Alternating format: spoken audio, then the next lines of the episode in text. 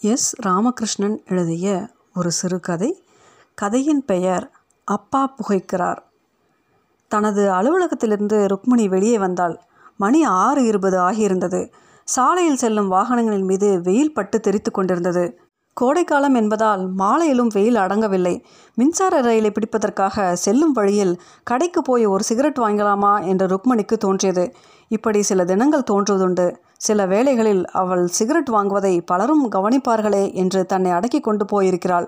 சில வேளைகளில் யாரையும் பற்றிய கவலையின்றி கடைக்கு போய் சிகரெட் வாங்கியிருக்கிறாள். அவளது அலுவலகத்திலிருந்து உடன் வரும் ஆண்கள் சிலர் பெட்டி கடைகளில் நின்று புகைப்பதை கண்டிருக்கிறாள். அவர்கள் முன்னால் தானும் போய் சிகரெட் கேட்பது அவர்களை திகைப்படை செய்யக்கூடும். ஆனால் அது அவளுடைய நோக்கமில்லை. அவளுக்கு சிகரெட் ஒன்று வேண்டும். அது புகைப்பதற்காக அல்ல. அவள் ஒருபோதும் சிகரெட் புகைத்ததும் இல்லை. ஆனால் அவளுக்கு சிகரெட்டின் மனம் தெரியும். சிகரெட்டை நசுங்காமல் எப்படி கையில் பிடித்து கொள்ள வேண்டும் என்று தெரியும். சிகரெட் புகையின் வளையங்கள் காற்றில் எப்படி கரைந்து போகும் என்பதை கூட அறிந்திருக்கிறாள். பேக்கரியை ஒட்டியிருந்த பெட்டி கடையினுள் அவள் நுழைந்தவுடன் கடைக்காரன் அவள் கேட்காமலேயே ஷாம்பு வேண்டுமா? என்று கேட்டான். மாலையில் யார் ஷாம்பு வாங்க போகிறார்கள்? என்று அவளாக நினைத்து கொண்டு இல்லை என்றாள். உடனே அவன் விக்ஸ் மிட்டாய் ரீஃபில் சேஃப்டி பின் வேண்டுமா? என்று கேட்டான். அந்த கடையில் பெண்கள் வாங்கக்கூடிய பொருட்கள் என்று இந்த நான்கு மட்டும்தான் இருக்கிறது என்று முடிவு செய்திருப்பான் போலும். அவள் கண்ணாடி பாட்டில்களுக்கு பின்னால் வரிசை வரிசையாக அடுக்கி வைக்கப்பட்டிருந்த சிகரெட் பெட்டிகளை பார்த்து கொண்டே இருந்தாள். யாரோ ஒரு ஆள் அவளை தள்ளி கொண்டு உள்ளே நுழைந்து பான் பராக் வாங்கி வாயில் போட்டுக்கொண்டு மீதி சில்லறையை அள்ளி போட்டு கொண்டு போனான். சில நிமிஷ யோசனைக்கு பிறகு ருக்மிணி ஐந்து ரூபாய் காசை அவன் முன்னால் நீட்டியபடியே ஒரு சிகரெட் கொடு என்றாள். கடைக்காரனின் முகம் மாறியதை அவள் காண முடிந்தது. அவன் ஏளனம் செய்வது போன்ற குரலில் என்ன சிகரெட்? என்று கேட்டான். கடைக்கு ஒரு நாளைக்கு நூறு ஆண்கள் சிகரெட் வாங்க வருகிறார்கள். அவர்களில் ஒருவரிடம் கூட இந்த ஏளனத்தை அவன் காட்டியிருக்க மாட்டான் என்று ஆத்திரமாக வந்தது. அவள் ஃபில்டர் சிகரெட் என்று சொன்னாள். கடைக்காரன் முகத்தை கோணலாக வைத்துக்கொண்டு அதான் என்ன சிகரெட்டுன்னு கேட்கிறேன் என்றான். வில்ஸ் ஃபில்டர் என்று சொன்னால் கடைக்காரன் சிகரெட் பெட்டியை உருவி அதிலிருந்து ஒரு சிகரெட்டை எடுத்து தந்துவிட்டு சில்லறையை கண்ணாடி பாட்டில் மீது வைத்தான். அவள் சிகரெட்டை கையில் எடுத்து பார்த்தபோது கடைக்காரன் அவளை முறைத்து பார்த்தபடியே இருப்பது தெரிந்தது. அவள் வேண்டுமென்றே இரண்டு விரல்களுக்கும் நடுவில் சிகரெட்டை பிடித்துக்கொண்டு நின்று கொண்டே இருந்தாள். கடைக்காரன் அவளை கேலி செய்வது போன்று தீப்பெட்டியை எடுத்து முன்னால் நீட்டினான். அவள் வேண்டாம் என்று ஒதுக்கிவிட்டு கடையிலிருந்து வெளியேறி நடந்தாள். கையில் ஒரு சிகரெட்டோடு நடந்து செல்லும் தன்னை பலரும் வேடிக்கை பார்க்கிறார்கள் என்பது அவளுக்கு தெரிந்தே இருந்தது. அதை பற்றிய கவலையின்றி அவள் சிகரெட்டை கையில் பிடித்தபடியே ரயில் வருவதற்காக காத்திருந்தாள். அவளை கடந்து செல்லும் முகங்கள் சிகரெட்டினை கண்டு அதிர்ந்து போயின. அவள் சிகரெட்டை முகர்ந்து பார்த்தாள். அதே வாசனை இன்னும் அப்படியே இருந்தது. கடைக்கு போய் சிகரெட் வாங்குவது ருக்மணியின் பதினாலாவது வயது வரை அன்றாட வேலையாக இருந்தது. அவர்கள் வீடு இருந்த தெருவில் உள்ள எல்லா கடைகளிலும் அவள் சிகரெட் வாங்கியிருக்கிறாள். ருக்மணியின் அப்பா சிகரெட் பிடிக்கக்கூடியவர். அப்பா சிகரெட் புகைக்கிறார் என்ற சொற்கள் அவளை பொறுத்தவரை மறக்க முடியாத ஒரு வடு. அந்த சொல்லை கேட்ட மாத்திரத்தில் தலையிலிருந்து கால் வரை குபு குபுவென ரத்தம் உச்சம் கொள்வதை அவள் பல முறை உணர்ந்திருக்கிறாள். எதற்காக தன்னை அப்பா கடைக்கடையாக போய் சிகரெட் வாங்க சொன்னார் என்று அவளுக்கு புரிந்ததே இல்லை. அந்த நாட்களில் தான் பெண்ணாகத்தானே இருந்தோம். பத்து வயதில் தவறாக இல்லாத செயல் இருபது வயதில் ஏன் தவறாக கொல்லப்படுகிறது அப்போது தன்னை எவரும் ஒரு முறை கூட இப்படி வேடிக்கை பார்க்கவோ அல்லது கேலி செய்வதோ நடந்தது இல்லையே. அது ஏன்? காரணம் சிகரெட் பிடிக்கின்றவர்கள் ஆண்கள். அது அவர்களுக்கு மட்டுமே ஆன ஆடுகளம். ருக்மணியின் அப்பா புள்ளியியல் துறையில் வேலை பார்த்து கொண்டிருந்தார். அவர் அலுவலகத்தில் ஒருவரோடு கூட சண்டையே போட்டதில்லை. மிக அமைதியான ஊழியர் என்று சொல்லிக் கொண்டார்கள். வீட்டிலிருந்தே சாப்பாட்டை கொண்டு போய் விடுவார். தினமும் காலை மாலை இரண்டு நேரமும் கோயிலுக்கு போகக்கூடியவர். விடுமுறை நாட்களில் கூட அலுவலகம் சென்று வேலை செய்யக்கூடியவர். ஆனால் இது எல்லாம் வெளி உலகிற்கு. வீட்டில் அப்பா எப்போதும் கத்திக்கொண்டும் அம்மாவோடு சண்டை போட்டபடியும் தான் இருந்தார். அம்மாவின் மீதான கசப்புணர்வு அவருக்குள் பீறிட்டு கொண்டே இருந்தது. அவளை அடிக்காத நாட்களே இல்லை. பத்து தடவைக்கும் மேலாக அம்மாவிற்கு மண்டை உடைந்து தையல் போட்டிருக்கிறார்கள். அத்தனையும் மறந்துவிட்டு தான் அம்மா அவருக்காக ஓடி ஆடி சாப்பாடு தயார் செய்து தருகிறாள். சில வேளைகளில் அம்மாவும் தன் மனதில் இருந்த அத்தனை கோபத்தையும் ஒன்று திரட்டி வசையிட்ட போதும் அவர்களுக்குள் இருந்த கசப்புணர்வு குறையவே இல்லை. அதற்காகத்தான் அப்பா புகை பிடிக்க துவங்கினாரோ என்னவோ. அம்மாவோடு சண்டையிட்ட பிறகு அப்பா ஆவேசத்துடன் சிகரெட் பிடிக்க ஆரம்பிப்பார். தொடர்ச்சியாக ஏழு எட்டு சிகரெட் கடை கூட பிடித்திருக்கிறார். சிகரெட் பிடிக்கும்போது அவர் முகம் இருக்குமடைந்து போயிருக்கும். பதற்றமும் எரிச்சலுமாகவே அவர் புகைப்பிடிப்பார் ஏதோ ஒன்றை அடக்கி ஆள்வது போன்றே ஆவேசம் அவருக்கு இருக்கும். அப்பா பல வருஷமாக பொய்த்து கொண்டு தான் இருந்தார். ஆனால் ஒரு நாளும் அவர் கடையில் போய் அவருக்காக சிகரெட் வாங்கி கொண்டதே இல்லை. காலையில் ஒரு முறையும் மாலையில் இருமுறையும் ருக்மணி தான் கடைக்கு போய் அவருக்காக சிகரெட் வாங்கி வருவாள். சிகரெட் வாங்கி கொடுத்த காசில் மீதம் இருந்த சில்லறைகளை கூட அவர் கவனமாக கேட்டு வாங்கி கொண்டு விடுவார். அவர் வழக்கமாக பிடிக்கும் சிகரெட் இல்லை என்றால் எங்கேயாவது போய் தேடி வாங்கி வர வேண்டும். இல்லாவிட்டால் அவளுக்கு அடி விழும். ஒவ்வொரு நாளும் கடைக்கு போய் சிகரெட் வாங்கும்போது அதை ருக்மணி முகர்ந்து பார்ப்பார். புகையிலையின் மனம் அது. சிகரெட் பெட்டிகள் இல்லாமல் போன நாட்களில் நாலந்து சிகரெட்டுகளை ஒன்றாக கையில் பொத்தி கொண்டு வருவாள். அப்போது சிகரெட்டுகள் நழுவி விழுந்து விடுமோ என்று பயமாக இருக்கும். சிகரெட் உதிர்ந்து போயிருந்தால் அதற்கும் வசவு விழும். இரவில் எத்தனை மணி ஆனாலும் அவளை கடக்கி அனுப்பி சிகரெட் வாங்கி வர செய்வார் அப்பா. இருள் படிந்த தெருவில் பயமும் நடக்குமாக கண்ணை மூடிக்கொண்டு ஓடிப்போய் பலமுறை வாங்கி வந்திருக்கிறாள். அப்பா சிகரெட் புகையை வீடு முழுவதும் நிரப்ப வேண்டும் என்று விரும்புகின்றவரை போல இந்த பக்கமும் அந்த பக்கமும் தலை திருப்பிக் கொண்டு புகை விடுவார். யார் மீது உள்ள கோபத்தையோ தணித்துக் கொள்வதற்காக புகைப்பிடிக்கிறார் என்பது போலவே அவரது முகபாவம் இருக்கும். சிகரெட்டின் சாம்பலை தட்டுவதற்காக அவர் கையில் கிடைக்கும் சில்வர் டம்ளர் தட்டு பவுடர் டப்பா மூடி என எதையும் எடுத்துக்கொள்வார் ஒரு முறை அவர் அம்மாவின் உள்ளங்கையை நீட்ட சொல்லி அதில் கூட சிகரெட் சாம்பலை தட்டியிருக்கிறார் காரணம் இந்த வீட்டில் உள்ள எல்லாமும் தான் வாங்கி வந்தவை தானே. இதில் எதில் சிகரெட்டின் சாம்பலை தட்டினால் என்ன குறைந்துவிடப் போகிறது என்ற எண்ணமே. அதுபோலவே சிகரெட்டை அணைத்து வீட்டிற்குள்ளாகவே தூக்கி எறிவார். அவர் புகைக்கும் இடத்தின் அருகில்தான் ஜன்னல் இருந்தது. ஆனால் ஒருபோதும் அவர் ஜன்னலுக்கு வெளியே சிகரெட்டை தூக்கி எறிந்ததே இல்லை. அம்மா கவனமாக அவர் வீசி எறிந்த சிகரெட் துண்டை பொறுக்கி எடுத்து வெளியே போடுவாள். அப்பா சிகரெட் பிடிப்பதற்காக வைத்துள்ள தீப்பெட்டியை அவர்கள் அடுப்பு மூட்ட ஒருபோதும் உபயோகிக்கக்கூடாது அது அவர் உறங்கும் போது கூட தலையணியின் அருகாமையிலேயே இருக்கும். நள்ளிரவில் கூட எழுந்து பாயில் உட்கார்ந்து கொண்டு அப்பா புகைத்து கொண்டிருப்பார். அந்த வாடை நாசியில் ஏறி யாராவது செருமினால் கூட அவருக்கு ஆத்திரம் அதிகமாகிவிடும். வேண்டுமென்றே முகத்தின் அருகாமையில் ஊதுவார். அவர்கள் மீது அவருக்கு உள்ள உரிமையை நிலைநிறுத்துவதற்கு இருந்த ஒரே அடையாளமாக சிகரெட் இருந்தது. ஒரு நாள் அம்மா அவர் சட்டைப்பையில் வைத்திருந்த சிகரெட்டை துணி துவைக்கும் போது கவனமாக எடுத்து வைக்க மறந்துவிட்டாள் என்பதற்காக அவளது வலது கையில் சூடு போட்டார் அப்பா. அன்றிரவு அம்மா வீட்டிற்கு உறங்குவதற்கு வரவே இல்லை. அருகாமையில் உள்ள வரலட்சுமி வீட்டில் போய் படுத்துக்கொண்டாள் அவளை வீட்டிற்கு கூட்டி வரும்படியாக அப்பா ருக்மணியை அனுப்பி வைத்தார். ருக்மணிக்கு ஆத்திரமாக வந்தது. அவள் வரலட்சுமியின் வீட்டு வாசலில் போய் நின்றபடியே வாமா வீட்டுக்கு வாமா என்று கூப்பிட்டு கொண்டே இருந்தாள். ஆனால் அம்மாவின் காதில் அந்த குரல் விழவே இல்லை. தானும் அங்கேயே படுத்துக்கொள்ள வேண்டியதுதான் என்பது போல அவளும் சுருண்டு படுத்துக்கொண்டாள் சில நிமிஷங்களில் வரலட்சுமி வீட்டு வாசலில் அப்பாவின் குரல் கேட்டது. அவர் ஆவேசத்துடன் கத்திக்கொண்டு நின்றிருந்தார். அவரது ஆபாசமான பேச்சை தாள முடியாமல் வரலட்சுமி அக்கா அம்மாவை வீட்டிற்கு போகும்படியாக அனுப்பி வைத்தாள். ருக்மணி பயத்துடன் கூடவே நடந்து வந்தாள். அப்பா தன் கையில் இருந்த பத்து ரூபாயை தந்து சிகரெட் வாங்கி கொண்டு வரும்படியாக சொல்லிவிட்டு அம்மாவை வீட்டிற்கு இழுத்து கொண்டு சென்றார்.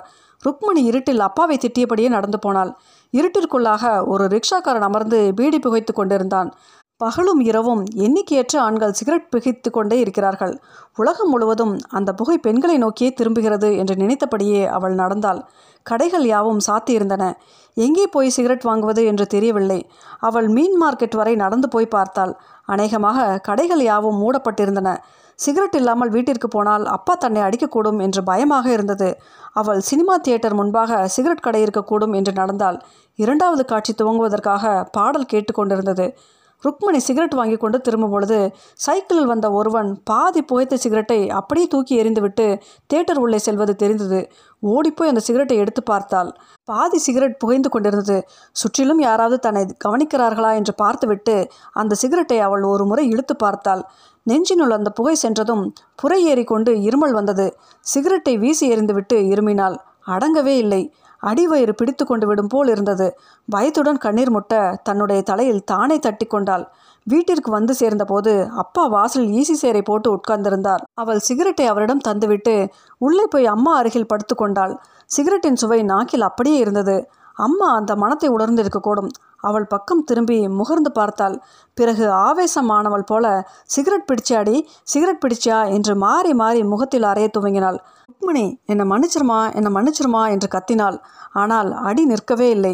அப்பா அதை கவனித்தபடியே சாய்ந்து புகைப்பிடித்து கொண்டிருந்தார். அம்மா கை ஓயும் வயிற அடித்துவிட்டு அவளை கட்டிக்கொண்டு அழுதாள். பிறகு இருவரும் ஒன்றாக படுத்துக்கொண்டார்கள் அதன் பிறகு சிகரெட் வாங்க போகும்போது அந்த வாசனை தன் மீது படிந்து விடக்கூடாது என்று கையை தனியே நீட்டியபடியே போவாள் ருக்மணி. அவளைப் போலவே சிகரெட் வாங்க வரும் சிறுவர்கள் சிறுமிகள் நிறைய இருந்தார்கள். எதற்காக ஆண்கள் மட்டுமே சிகரெட் பிடிக்கிறார்கள் என்று அம்மாவிடம் கேட்டால் அவர் சம்பாதிக்கிறாரு சிகரெட் பிடிக்கிறாரு. அதனால் என்ன என்று சொன்னாள் அம்மா. ஆறாம் வகுப்பு படிக்கும்போது ஒரு முறை ருக்மணியின் பள்ளிக்கு அப்பாவை அழைத்து வரும்படியாக சொல்லியிருந்தார்கள். அவர்கள் வகுப்பிலிருந்து இரண்டு மாணவிகள் தேர்வு செய்யப்பட்டு டெல்லியில் நடைபெறும் கலாச்சார விழாவில் கலந்து கொள்ள செய்யப்பட்ட ஏற்பாடு அது. அப்பாவை வீட்டிலிருந்து அழைத்து கொண்டு போகும் வழியே தயங்கி தயங்கி ருக்மணி சொன்னாள் ஸ்கூலில் வந்து நீங்கள் சிகரெட் பிடிக்கக்கூடாதுப்பா அப்பா அதை கவனித்தது போலவே தெரியவில்லை. பிரேயர் முடிந்த பிறகு பிரின்ஸ்பாலை சந்திக்கும்படியாக சொல்லிய வகுப்பு ஆசிரியை அப்பாவை வெளியே காத்திருக்க சொன்னாள். அப்பா அதற்குள் புகைக்க துவங்கி இருந்தார். அவ்வளவு மாணவிகளுக்கு நடுவில் நின்றபடியே ருக்மணி கண்ணை மூடி பிரார்த்தனை செய்ய துவங்கி இருந்த போதும் காற்றில் சிகரெட் புகை கரைந்து வந்து கொண்டே இருந்தது. பிரேயர் முடியும் வரை யாரும் எதுவும் சொல்லவே இல்லை. அப்பாவாக அதற்குள் பிரின்ஸ்பல் அறையை கண்டுபிடித்து உள்ளே சென்றிருந்தார். பிரின்சிபல் அறைக்குள் நின்றபடியும் அவர் புகைத்து கொண்டுதான் இருந்தார். பிரின்சிபல் தன் அறையில் புகைப்பிடிக்க அனுமதியில்லை என்று கடுமையான குரலில் சொன்னபோது அது தன்னுடைய தனிப்பட்ட விஷயம் அதில் தலையிட பள்ளிக்கு அருகதை இல்லை என்று சொல்லியபடியே இன்னொரு சிகரெட்டை எடுத்து புகைக்க துவங்கினார். இதற்குள் வகுப்பு ஆசிரியை ருக்மிணி அழைத்து கொண்டு வந்திருந்தாள். அப்பா நிதானமாக புகைப்பிடித்து கொண்டு தன் மகளை வெளியே அனுப்ப தனக்கு இஷ்டமில்லை பொம்பளை பிள்ளையை எப்படி வளர்க்க வேண்டும் என்று எனக்கு தெரியும் என்றார். அந்த அறையில் புகை நிரம்பிக் கொண்டிருந்தது. வகுப்பு ஆசிரியையும் பிரின்சிபலும் தனியே பேசிக் கொண்டிருந்தார்கள். சில நிமிஷங்களில் ருக்மிணி அழைத்து அப்பாவை வெளியே அழைத்து செல்லும்படியாக சொன்னார்கள். அவள் கையை பிடித்து இழுத்து கொண்டு வந்த போதும் அவர் புகைத்து கொண்டே வந்தார். பள்ளியின் வாசலை தாண்டுவதற்குள் நிச்சயம் தன்னை டெல்லிக்கு அனுப்ப மாட்டார்கள் என்று ருக்மணிக்கு தெரிந்துவிட்டிருந்தது. அப்பாவின் மீது ஆத்திரமாக வந்தது. அப்பா அவர்களது ஆத்திரம் கோபம் வசை எதை பற்றியும் ஒருபோதும் கருத்தில் கொண்டதே இல்லை. சிகரெட் பிடிப்பதை தவிர வேறு ஒரு கெட்ட பழக்கமும் உங்கள் அப்பாவுக்கு கிடையாது. சம்பாதிக்கிற பணத்தை ஒழுங்காக வீட்டில் கொண்டு வந்து கொடுத்து விடுறா. ஆஃபீஸ் விட்டால் நேராக வீட்டுக்கு வந்து விடுகிறார் என்று அம்மாவே பல நாட்கள் அவரை பாராட்டியும் இருக்கிறார். ஆனால் அவளுக்கு அப்பாவை பிடிக்காமலே ஆகிப்போனது. போனது அவள் மனதில் எப்பொழுதும் அப்பா புகைக்கிறார் என்ற படிமம் உறைந்து போயிருந்தது. அதனால் தானோ என்னவோ சிகரெட் பிடிக்கின்றவர்களை கண்டாலே அவளுக்கு ஆத்திரமாக வர துவங்கியது. அவள் எட்டாம் வகுப்பு படித்து கொண்டிருந்த நாட்களில் அப்பா புகைப்பது மிக அதிகமாகி போயிருந்தது. அதற்கு காரணம் ஓய்வில்லாத சண்டை. ஒவ்வொரு நாளும் அவள் பள்ளியிலிருந்து வீடு திரும்பும் போதும் பயமாக இருக்கும். காரணம் அப்பா அம்மாவை திட்டிக் கொண்டிருப்பார் அல்லது அடித்து கொண்டிருப்பார். அதன் சில நிமிஷங்களில் அவள் சிகரெட் வாங்க போக வேண்டியதிருக்கும். பேசாமல் பள்ளிக்கூடம் விட்டு திரும்பி வரும்போதே கடையில் நாலந்து சிகரெட்டுகள் வாங்கி கொண்டு வந்து விடலாமா என்று கூட யோசித்து கொண்டிருப்பாள். அப்படி ஒரு நாள் வீடு திரும்பும் பொழுது வீட்டில் நிறைய ஆட்கள் திரண்டிருந்தார்கள். அம்மா சுவர் ஓரமாக சாய்ந்து கிடந்தாள். அவள் உடல் தலை கலைந்து கிடந்தது. சேலை கிழிந்து தொங்கிக் கொண்டிருந்தது. அவளை சுற்றிலும் உட்கார்ந்திருந்த பெண்கள் புலம்பிக் கொண்டிருந்தார்கள். அப்பா சலனமில்லாமல் சாய்வு நாற்காலியில் உட்கார்ந்திருந்தார். அவரிடம் அருகாமை வீட்டு ஆண்களில் சிலர் ஏதோ சொல்லிக் கொண்டிருந்தார்கள். வீட்டிற்குள் ருக்மணி வருவதைக் கண்டதும் அங்கிருந்த பெண்களில் ஒருத்தி உரத்த குரலில் அழுதபடியே இப்படி ஒரு பொம்பளை பிள்ளையை தனியாக தவிக்க விட்டுட்டு சாக போகிறதுக்கு உனக்கு எப்படிடி மனசு வந்தது? என்று அம்மாவை உலுக்கினாள். அம்மா அவள் பக்கம் திரும்பவே இல்லை. அம்மா தற்கொலை செய்வதற்கு முயன்றிருக்கிறாள். பக்கத்து வீட்டு பெண்கள் பார்த்து காப்பாற்றியிருக்கிறார்கள். இல்லாவிட்டால் இந்த நேரம் செத்து போயிருப்பாள் என்று சொல்லிக் கொண்டார்கள். அதை கேட்டவுடன் ருக்மணிக்கு கால்கள் நடுங்க துவங்கியது. அவள் அம்மாவின் அருகில் போய் உட்கார்ந்து கொண்டாள். அம்மாவின் கையை எடுத்து தன்னோடு சேர்த்து வைத்து கொள்ள முயன்றபோது அவள் தள்ளிவிட்டபடியே போ போய் உங்கள் அப்பாவுக்கு சிகரெட் வாங்கிட்டு வந்து கொடு என்றாள். ருக்மணிக்கு பேசாமல் தான் செத்து போய்விடலாம் என்பது போல் இருந்தது. அவள் யூனிஃபார்மை கூட கலட்டாமல் அப்படியே உட்கார்ந்திருந்தாள். அன்றிரவு எட்டரை மணி வரை அவர்கள் வீட்டில் நிறைய ஆட்கள் இருந்தார்கள். பிறகு அப்பா அவளிடம் பசிக்கிறதா? என்று கேட்டார். அவள் இல்லை என்று பொய் சொன்னாள். அப்பா தன் சட்டைப்பையிலிருந்து ஐம்பது ரூபாயை எடுத்து தந்து அவளுக்கு தேவையான இட்லியும் அவருக்கு சிகரெட்டும் வாங்கி கொண்டு வரும்படியாக சொன்னார். அவள் எழுந்து பணத்தை கையில் வாங்கி கொண்டாள். வாசல் படியை விட்டு இறங்கும் பொழுது அப்பா அழைப்பது போல் இருந்தது. அவள் திரும்பி பார்த்த பொழுது அப்பா செருப்பை மாட்டிக்கொண்டு அவளை நிறுத்திவிட்டு தானே கடைக்கு போய் வருவதாக சொன்னார். அவளால் நம்ப முடியவில்லை. தானும் கூட வரவா என்று கேட்டாள். அப்பா வேண்டாம் என்றபடியே கீழே இறங்கி நடக்க துவங்கினார். இரவு பதினோரு மணி வரை அப்பா வீடு திரும்பி வரவே இல்லை. அம்மா அவளை தேடி பார்த்து வரும்படியாக சொன்னாள். ருக்மிணி ஒவ்வொரு கடையாக போய் எங்கள் அப்பா சிகரெட் வாங்க வந்தாரா? என்று கேட்டுக்கொண்டே இருந்தாள். அப்பா எங்கேயும் வரவில்லை. இந்த இரவில் எங்கே போயிருக்கக்கூடும்? வீட்டிற்கு வந்து அம்மாவிடம் சொன்னபொழுது அவள் அவிழ்ந்து கிடந்த கூந்தலை சொருகி கொண்டு அவளையும் இழுத்து கொண்டு சினிமா தியேட்டர் வரை சென்று பார்த்தாள். ஆனால் அங்கேயும் அப்பா இல்லை. நள்ளிரவில் அம்மா தெருவில் நின்றபடியே சப்தமாக அழுதாள். மாலையில் அவள் வீட்டில் திரண்டிருந்தவர்கள் எவரும் ஆறுதல் படுத்த வரவில்லை. அவளும் அம்மாவும் மட்டும் அழுதார்கள். அடுத்த நாள் அம்மாவும் அவளும் அப்பாவின் அலுவலகத்திற்கு தேடி போய் பார்த்தார்கள். அப்பா அங்கேயும் வரவில்லை. அப்பாவிற்கு தெரிந்த ஒவ்வொருவர் வீடாக போய் அவர்கள் விசாரித்தார்கள். அப்பா எங்கேயும் வரவே இல்லை. அம்மாவின் கோபம் அவள் மீது திரும்பியது. ஒரு சிகரெட் வாங்கிட்டு வந்து கொடுக்குறதுல உனக்கு என்னடி கௌரவம் குறைஞ்சு போச்சு? உங்கள் அப்பா அதனால தானே அன்னைக்கு கோவிச்சுக்கிட்டு போயிட்டார் என்று அவளை திட்டு துவங்கினாள். அப்பா காணாமல் போய் இன்றைக்கு பதினேழு வருடங்கள் ஆகின்றது. ஆனால் அப்பா ஏன் அவளை கடைசியாக சிகரெட் வாங்க அனுமதிக்கவில்லை என்று அவளால் புரிந்து கொள்ளவே முடியவில்லை. அப்பா என்னவாகி இருப்பார்? எங்காவது சாலை விபத்தில் அடிபட்டு இறந்து போயிருப்பாரா? அல்லது ஏதாவது ஒரு ஊரில் வேறு ஒரு பெண்ணை திருமணம் செய்து கொண்டு தன்னை போலவே வேறு ஒரு சிறுமிக்கு தகப்பனாகி அவளையும் சிகரெட் வாங்க வைத்து கொண்டிருப்பாரா? இல்லை பிச்சைக்காரர்களில் ஒருவரைப் போல அலைந்து திரிவாரா என்று பல நாட்கள் யோசித்திருக்கிறாள். சாலைகளில் பேருந்து நிறுத்தங்களில் புகைப்பிடிக்கும் ஆண்கள் அவளது அப்பாவை நினைவுபடுத்தி கொண்டே இருந்தார்கள். அப்பா ஏன் அவ்வளோ மூர்க்கமாக புகைப்பிடித்தார்? அவருக்கு ஏதாவது வேதனை இருந்திருக்குமா? என்ன வேதனை அது? அப்பா காணாமல் போன சில வருஷங்களில் அம்மா தானே உடல் நலிந்து போனாள். அவளை மாமா வீட்டில் கொண்டு போய் விட்டுவிட்டு ஹாஸ்டலில் தங்கி படிக்க துவங்கினாள் ருக்மணி. இப்பொழுது வேலை கிடைத்து சம்பாதிக்க துவங்கிய பிறகும் அவளுக்கு ஹாஸ்டல் அறை மட்டுமே ஆறுதல் தருவதாக இருந்தது. ஆனால் சிகரெட்டின் புகையும் மனமும் அவளுக்குள் அப்பாவின் பிம்பத்தை நாளுக்கு நாள் வலுப்படுத்தி கொண்டே இருந்தது. சில வேளைகளில் அதிலிருந்து மீள்வதற்காக அவள் சிகரெட்டை வாங்கி கொண்டு வந்து தரையில் இருந்த மேஜையில் போட்டு வைக்க துவங்கினாள். இன்றைக்காவது அப்பா திரும்பி வந்தால் அவருக்கு இந்த சிகரெட்டுகளை புகைக்க தரலாம் இல்லையா? அன்றைக்கும் அவள் ரயிலில் சிகரெட்டை கையில் வைத்தபடியே வந்ததை பலரும் வேடிக்கை பார்த்தார்கள். ஒவ்வொரு நாளும் இத்தனை ஆயிரம் பேர் பயணம் செய்யும் ரயிலில் ஒரு பெண் கூட சிகரெட் புகைத்து அவள் பார்த்ததே இல்லை. ஏன்?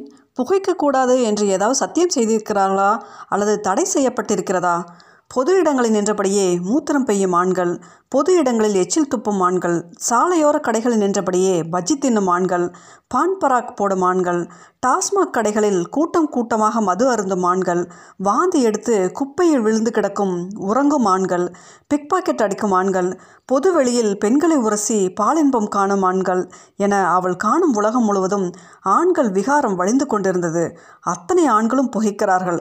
அந்த புகைகள் அடுத்த இருக்கையில் உள்ள பெண்கள் மீதும் உடன் வசிக்கும் மனைவி மீது காதலிக்கும் பெண்ணின் உதட்டிற்குள் அருகில் உறங்கும் குழந்தைகளின் சுவாச கோலங்களில் சென்று நிரம்புகிறது.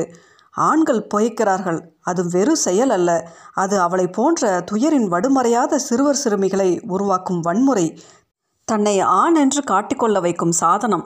சிகரெட்டை தூக்கி எறிவதைப் போல எவ்விதமான எதிர்ப்பும் இன்றி அனைத்து நசுக்குவதைப் போல தங்களையும் நடத்த முடியும் என்ற எச்சரிக்கை. ருக்மணி இப்படியான ஏதேதோ யோசனைகளுடன் அறைக்கு திரும்பி மேஜை டிராயரை திறந்து உள்ளே சிகரெட்டை போட்டாள். நாற்பது ஐம்பது சிகரெட்டுகளுக்கும் மேலாக இருந்தது. அதை பார்த்தபோது அப்பா ஏன் கடைசியாக தன்னை சிகரெட் வாங்கி வர சொல்லவில்லை? என்ற கேள்வி அவளுக்குள் இன்றும் தீராமல் இருந்து கொண்டே இருந்தது.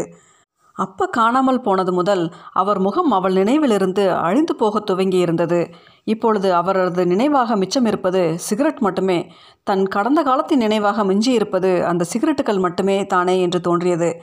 பின்னிரவில் அவள் படுக்கையில் கிடந்தபடியே முகட்டை வெறித்து பார்த்து கொண்டிருந்தபோது அறை எங்கும் சிகரெட் புகை நிரம்பி இருப்பது போல தோன்றியது. அந்த மனத்தை அவள் நாசி உணர்ந்து கொண்டிருந்தது.